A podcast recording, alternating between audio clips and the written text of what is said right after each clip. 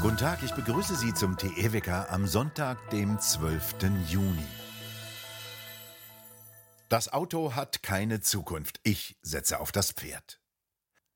Dies hatte bekanntlich der olle Kaiser Wilhelm gesagt, als er die ersten Autos sah, die ihm als die Zukunft des Reisens vorgestellt wurden. Es kam anders, wie wir wissen. Und jetzt kommt es wieder vielleicht anders, denn jetzt soll das Auto keine Zukunft mehr haben. Es soll uns weggenommen werden. Nicht überliefert ist, ob die Parlamentarier des Europäischen Parlaments diesen Satz vor Augen hatten, als sie in der vergangenen Woche über den Vorschlag abgestimmt haben, den ihnen die Kommission vor einem Jahr vorgelegt hatte. Autos weg. Doch da die Kommission es nicht wagte, dies so direkt auszusprechen, musste als Begründung das Narrativ vom CO2 als dem bösen, dem schädlichen Klimagas herhalten, das unsere Welt zerstört. Tja, das kommt eben bei jedem Verbrennungsprozess als Abfallprodukt heraus. Da kann man nichts machen, auch beim Atmen übrigens. In der vergangenen Woche hat das Europäische Parlament also mehrheitlich dafür gestimmt, dass ab 2035 nur noch Autos zugelassen werden sollen, die keine angeblich klimaschädlichen Treibhausgase mehr ausstoßen.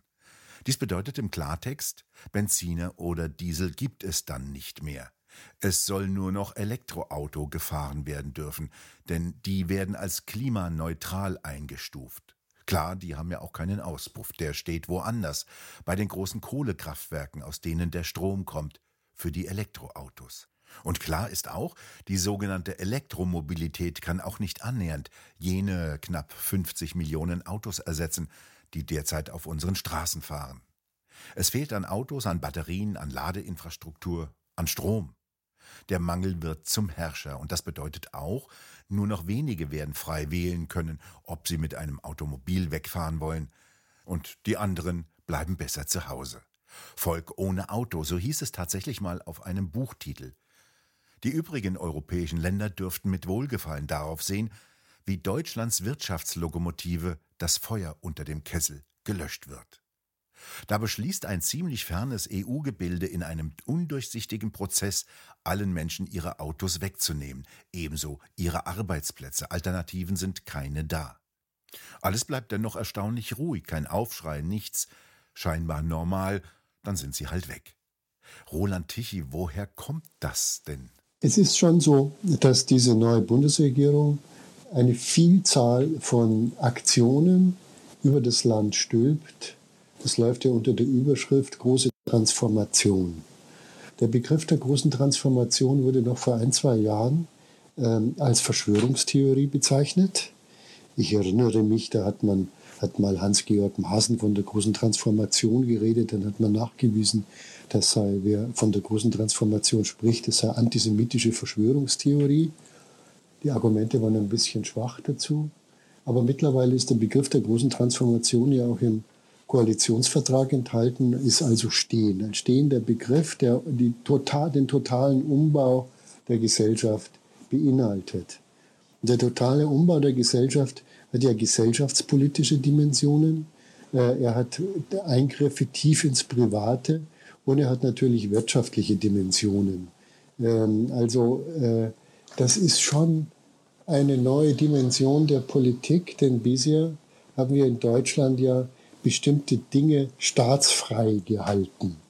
Ähm, diese Idee, dass das Private privat und das Öffentliche politisch sein kann, diese Grenze zwischen öffentlich und privat verschwimmt jetzt. Es wird gewissermaßen alles staatlich beeinflussbar und manipulierbar.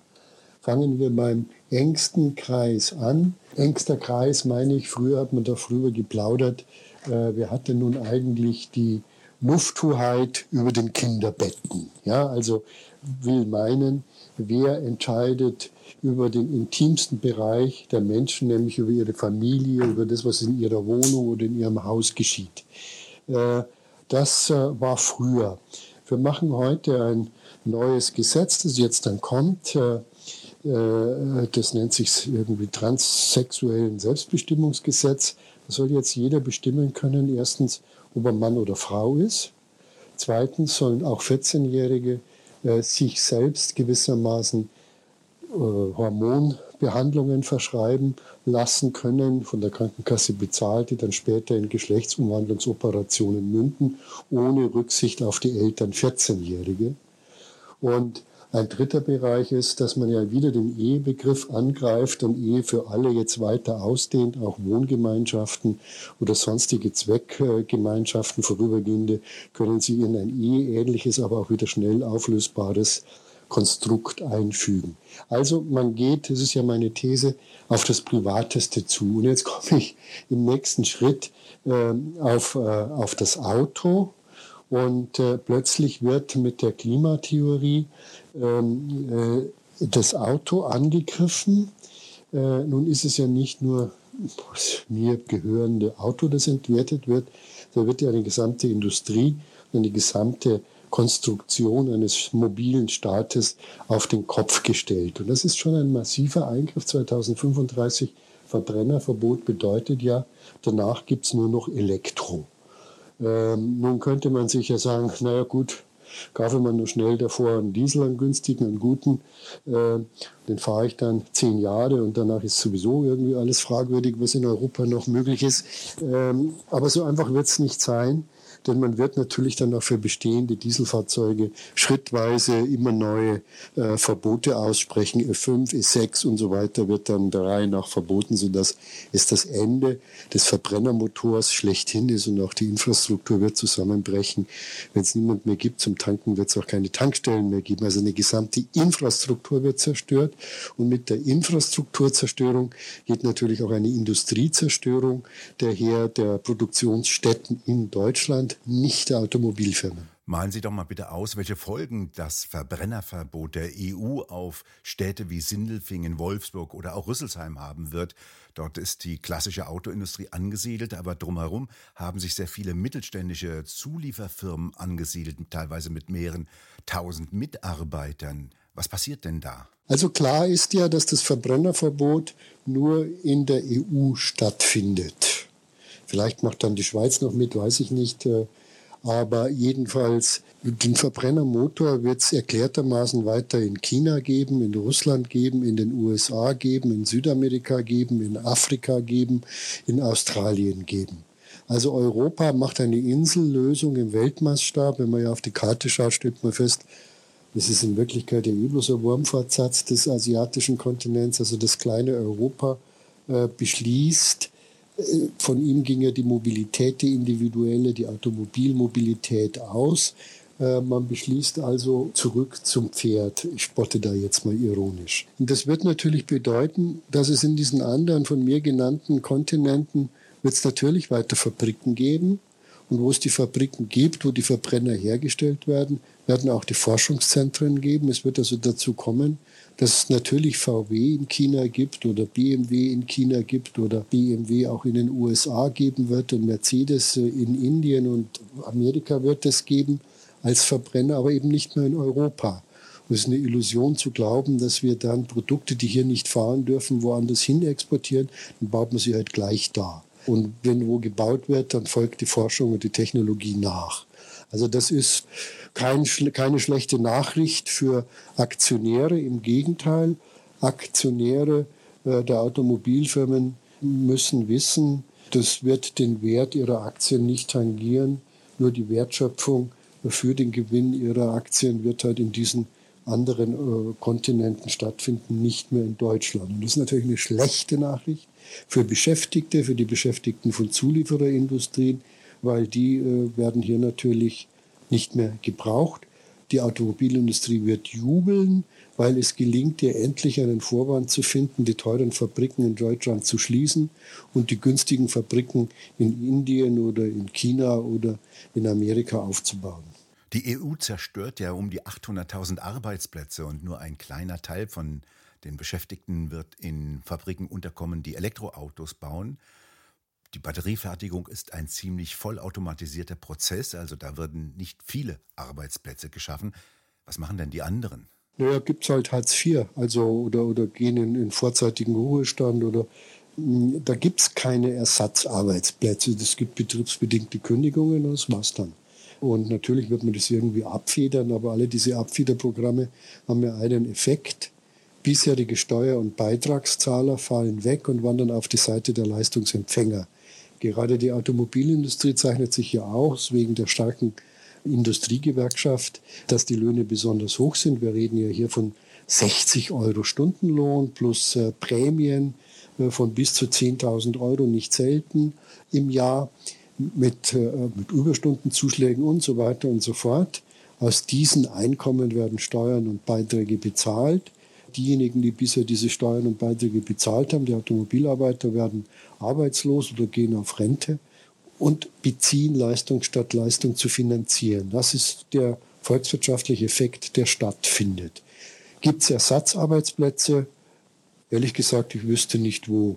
Es sind hochspezialisierte Arbeitskräfte.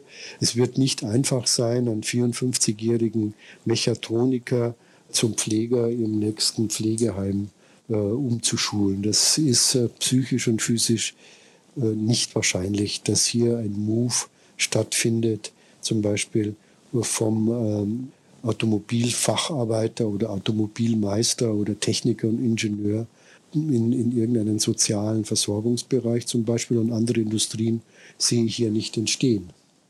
Der Mittelstand, der kann ja nicht mit seinen Fabriken weg, wie die großen Autohersteller. Bei Kolmale zum Beispiel sieht es ja schon sehr dramatisch aus. Was bleibt denn dem Mittelständler? Ja, der muss natürlich auch abhauen. Also das ist ja auch nicht so schwierig. Also es ist ja Illusion zu glauben, dass Mittelständler nicht mobil seien. Und äh, das muss man ihnen auch empfehlen, denn blieben sie hier, wenn die, die Zentren fehlen, in die sie hineinliefern, Zentren meine ich, Zentren der Wertschöpfung, die großen Fabriken, dann braucht man auch keine Zulieferer. Die Zulieferer sind ja in der Regel schon entstanden in einem Kreis um die großen Werke, haben sich natürlich auch ein Stück davon mittlerweile befreit. Aber natürlich äh, sind das äh, so Cluster, wie man so zeitlang nannte, in denen das Zusammenspiel zwischen Forschung, Headquarter, Fabrik und Zulieferer äh, ausgebaut wird, plus Forschung und Entwicklung an Hochschulen, Fraunhofer-Instituten und sowas. Das war ja die Stärke eigentlich der deutschen Industrie, dieses Zusammenspiel da kennt man sich auch, da hilft man sich auch gelegentlich und da kann man auch Aufgaben geschickt verteilen. Also man muss sich das ja so vorstellen. Das ist übrigens in der Chemieindustrie nicht anders. Da hat irgendwie der Ingenieur bei Fraunhofer oder in, beim, in der Fabrikation bei VW eine bestimmte Idee. Äh, dann entwickelt er die, dann stellt er fest, ist die großtechnisch, massentechnisch machbar. Dann geht er zu einem befreundeten Zulieferer und dann probiert man das gemeinsam aus und optimiert oder holt sich noch eine Hochschule dazu. Also dieses enge Zusammenspiel wird dadurch zerschlagen, dass die Großfabriken natürlich äh, verschwinden und die Forschungszentren natürlich auch abwandern und sich woanders neu aufbauen. Also es gibt ja sogenannte Agglomerationsvorteile, also das, die Zusammenballung von ähnlichen Industrien oder Industrien, die miteinander in Austauschbeziehungen stehen. Das äh, wird es auch weitergeben, aber halt nicht mehr so in diesem Sinn, wie wir es hier gewohnt sind in Deutschland, sondern halt anderswo. Der Verbrennungsforscher Professor Thomas Koch vom KIT in Karlsruhe beklagt er jetzt schon, dass er kaum noch Studenten findet für seine Kurse, für seine Seminare. Findet denn hier ein ähnlicher Kahlschlag statt, wie er einst in der Kerntechnik und in deren Erforschung stattgefunden hat? Ja, mal ganz im Ernst. So würde man heute einer jungen Frau oder einem jungen Mann sagen, studier Maschinenbau oder studier ein verwandtes Fach Automobiltechnik, Fertigungstechnik oder ähnliches. Der wär, das ist ja, wäre ja ein Vergehen an der Zukunft eines jungen Menschen, wenn man ihm das raten würde. Ja? Denn er braucht ja einen Job irgendwann und der Job muss ja äh, in seiner Grundstruktur über Jahrzehnte halten. Aber wenn die Industrie weggeht, wieso soll er dann, wieso soll er dann äh, sowas machen? Es gibt ja auch keine Bergbauakademien mehr, wir haben keinen Bergbau. Es gibt ja auch in der Kernforschung, da hat man das ja vorexerziert, wie das gibt, gibt es keine Lehrstühle mehr, es gibt keine Ausbildung mehr. Äh, wenn am Ende der Pipeline die Beschäftigung fehlt, warum sollte man vorne äh, zu, zu studieren anfangen? Das ist ja ein völliger Blödsinn. Also man studiert nur und geht nur in einen Bereich, in dem man Zukunft erwarten kann. Und wenn die Zukunft weg ist, dann ist, äh, sucht man sich auch was anderes. Dann macht man irgendwie, studiert man halt Politologie und hofft darauf, dass man in eine staatlich subventionierte NGO geht oder sowas. Ja. Aber wer, wer würde denn heute noch Maschinenbau studieren in Deutschland? Als Verheißung wird ja an die Wand gemalt, dass hier die besten Batterieherstellerfirmen sich ansiedeln. Das sagt unter anderem der grüne EU-Abgeordnete Michael Bloss. Was ist denn von solchen Versprechungen zu halten? Äh, das ist natürlich äh, zu prüfen in verschiedenen Dimensionen. Das erste ist, bei Batterien handelt es sich um Forschungsprojekte in letztlich hochkomplexer Chemie, Physik und Elektronik. Da entstehen ja Mini-Chemiefabriken. Wer da die Nase vorn hat, wer da den technologischen Durchbruch schafft, wer also der führende Technologe wird auf diesem Gebiet, erstens ist völlig ungewiss. Ich weiß nicht, wieso das ausgerechnet in Europa stattfinden soll, denn die Batterietechnologie ist etwas, was sehr stark in Taiwan und China mittlerweile äh, etabliert ist. Wir haben das ja mal in Deutschland auch ganz bewusst abgeschafft, auch so ein Effekt. Es gibt keinen großen Batteriehersteller mehr in Deutschland. Auch dieses Wissen ist verloren gegangen. Auch die Ingenieure, die, die vorgelagerte ähm, Forschung ist weg. Also weil ein grüner Abgeordneter da irgendwas behauptet, deswegen wird es nicht hier entstehen. Es ist ein Wettbewerb, ein globaler Wettbewerb. Ob wir das schaffen, weiß ich nicht.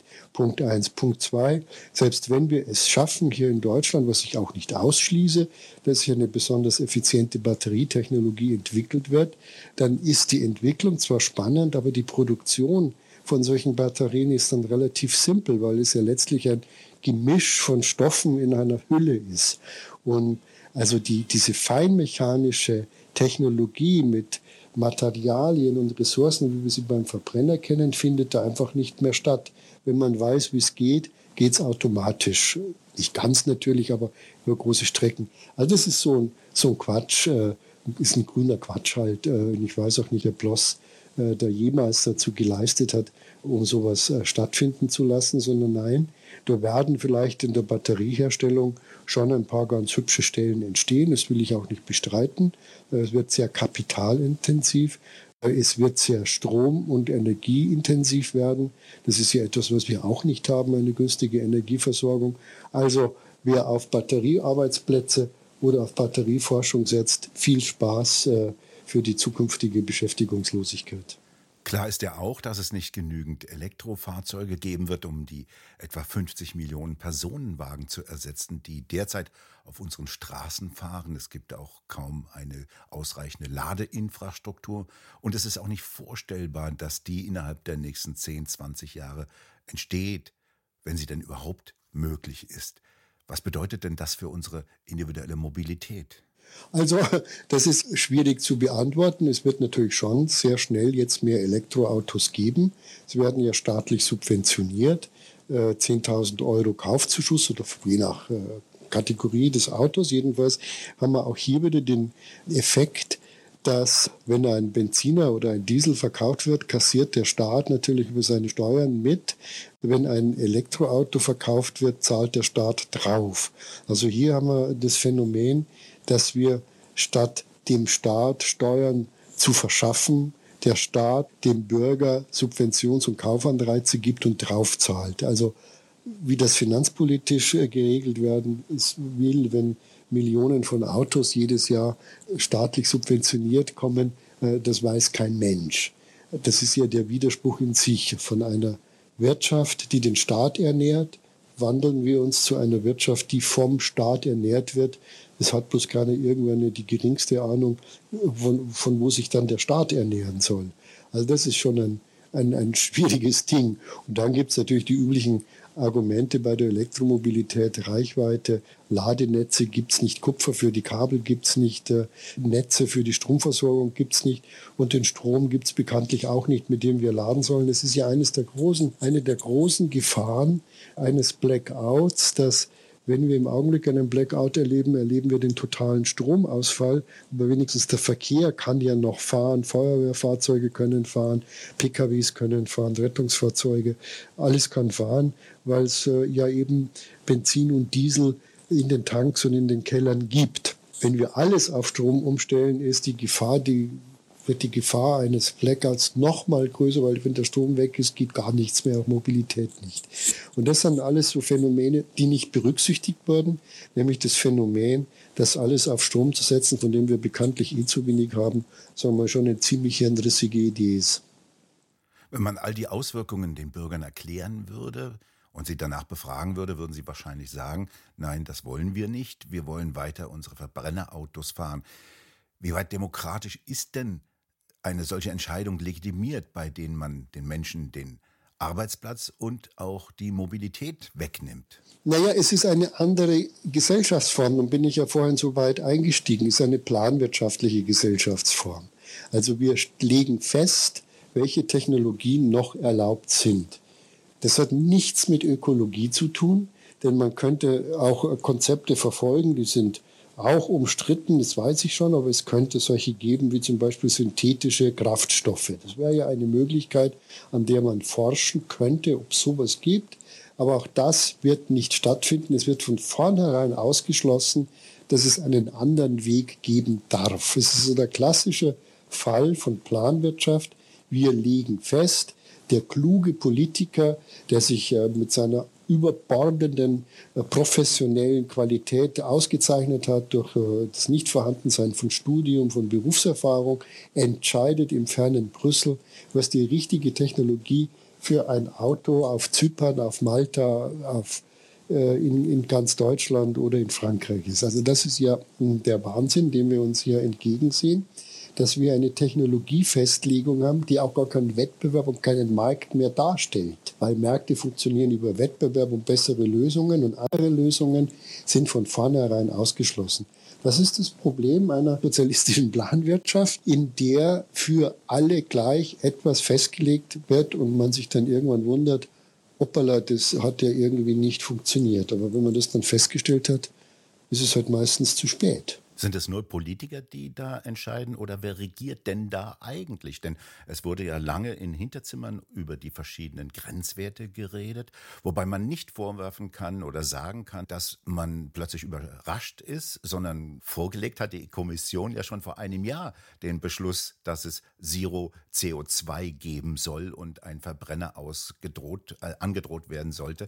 Das ist alles schon ziemlich bekannt, aber eigentlich ist das doch mehr in den Hinterzimmern ausgeklügelt ausgeklüngelt worden. Wer regiert denn eigentlich hier? Also das ist natürlich eine Folge der Klimapolitik, die ein bestimmtes Ziel monomanisch verfolgt. Und das ist das Klimaziel, beziehungsweise, ich weiß nicht, ob es gar nicht etwas mit Klima zu tun hat, sondern ist das Ziel, CO2 zu vermeiden.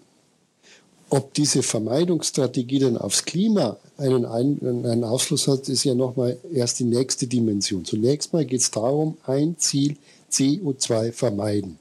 Das kapieren auch Politiker mit ihren eher meist einfacheren Gemütern und so ein Ziel wird dann gewissermaßen herabgebrochen auf unterschiedliche Lebensbereiche. Wir erleben das ja auch in anderen Bereichen. Also in den Gaststätten soll jetzt hinter jedem Schnitzel oder Pasta Schutter oder was immer es gibt stehen, wie viel CO2 damit verbrannt wird. An den Schulen äh, werden CO2-sparsame äh, Getränke eingeführt. Den Familien wird nahegelegt, keine Kinder mehr zu kriegen, weil Kinder CO2 produzieren. Und der Automobilindustrie wird eben vorgeschrieben, Elektromobilität einzuführen, weil sie angeblich CO2 ist. Der wahre Witz an der Sache ist natürlich, dass die Elektromobilität, was den CO2-Ausstoß betrifft, keineswegs günstiger dasteht, sondern es gibt ja viele Untersuchungen, die zeigen, dass die modernen Dieselfahrzeuge wahrscheinlich sogar weniger CO2 emittieren äh, als die großartigen Elektroautos, die am Ende irgendwo einen großen Schornstein stehen haben, aus dem äh, dann CO2 in großen Mengen also es ist in sich auch widersprüchlich, aber mit dieser Manie auf eine Zahl, wie reduziere ich CO2 angeblich, ist halt irgendetwas ins Ziel geraten und das ist der Verbrennermotor. Und äh, dass das in sich bescheuert ist, ist ja das Schicksal unseres Kontinents. Ja? Also äh, es wird wahrscheinlich eingehen irgendwann äh, in die zehn größten Irrtümer der Menschheit oder so. Leider äh, wird es dann zu einem Standpunkt sein, in dem man hier keine Bücher mehr lesen kann, weil es Papier nicht mehr gibt. Abschließende Frage. Gab es einen solchen ja, Kaiser Nero-Befehl schon einmal? Gab es denn schon einmal Gesellschaften, die dermaßen die Axt an ihre Fundamente gelegt haben? Ja, gab es äh, deutlich. In der Sowjetunion wurden mehrere solche äh, absurden Entscheidungen getroffen, die dann auf die langfristige äh, Folge äh, katastrophale Auswirkungen hat. Vielleicht erinnern Sie sich an die Bilder des ausgetrockneten Aralsees, wobei der Aralsee war kein See, sondern eigentlich ein riesiges Binnengewässer. Man hat das Wasser benutzt, um irgendwelche Baumwollfelder zu begrünen. Jetzt ist dort, wo früher hier ein Ökosystem war, eine riesige Wüste. Also die Zerstörung der natürlichen Grundlage im Zuge eines Zehnjahresplans. Wir haben auch in der Sowjetunion plötzlich äh, Phantasmagasmen erlebt, dass die Stahlindustrie der Sowjetunion an falsche Stellen errichtet wurde, weil Stalin physikalische Grundgesetze äh, vergessen hat. Also man hat in der Sowjetunion Hungersnöte ausgelöst, weil der Genetiker Lysenko war der Meinung, dass auch der Roggen und der Weizen lernfähig sind, wenn man ihn sozialistisch bespricht und er kann auch lernen, in der Kälte zu gedeihen. Also hat man dann riesige Ländereien in Sibirien ähm, angelegt, aber leider haben Weizen und Roggen beschlossen, bei Kälte halt doch nicht wachsen zu wollen, so wie es der Plan befohlen hat. Der Hunger war die Folge.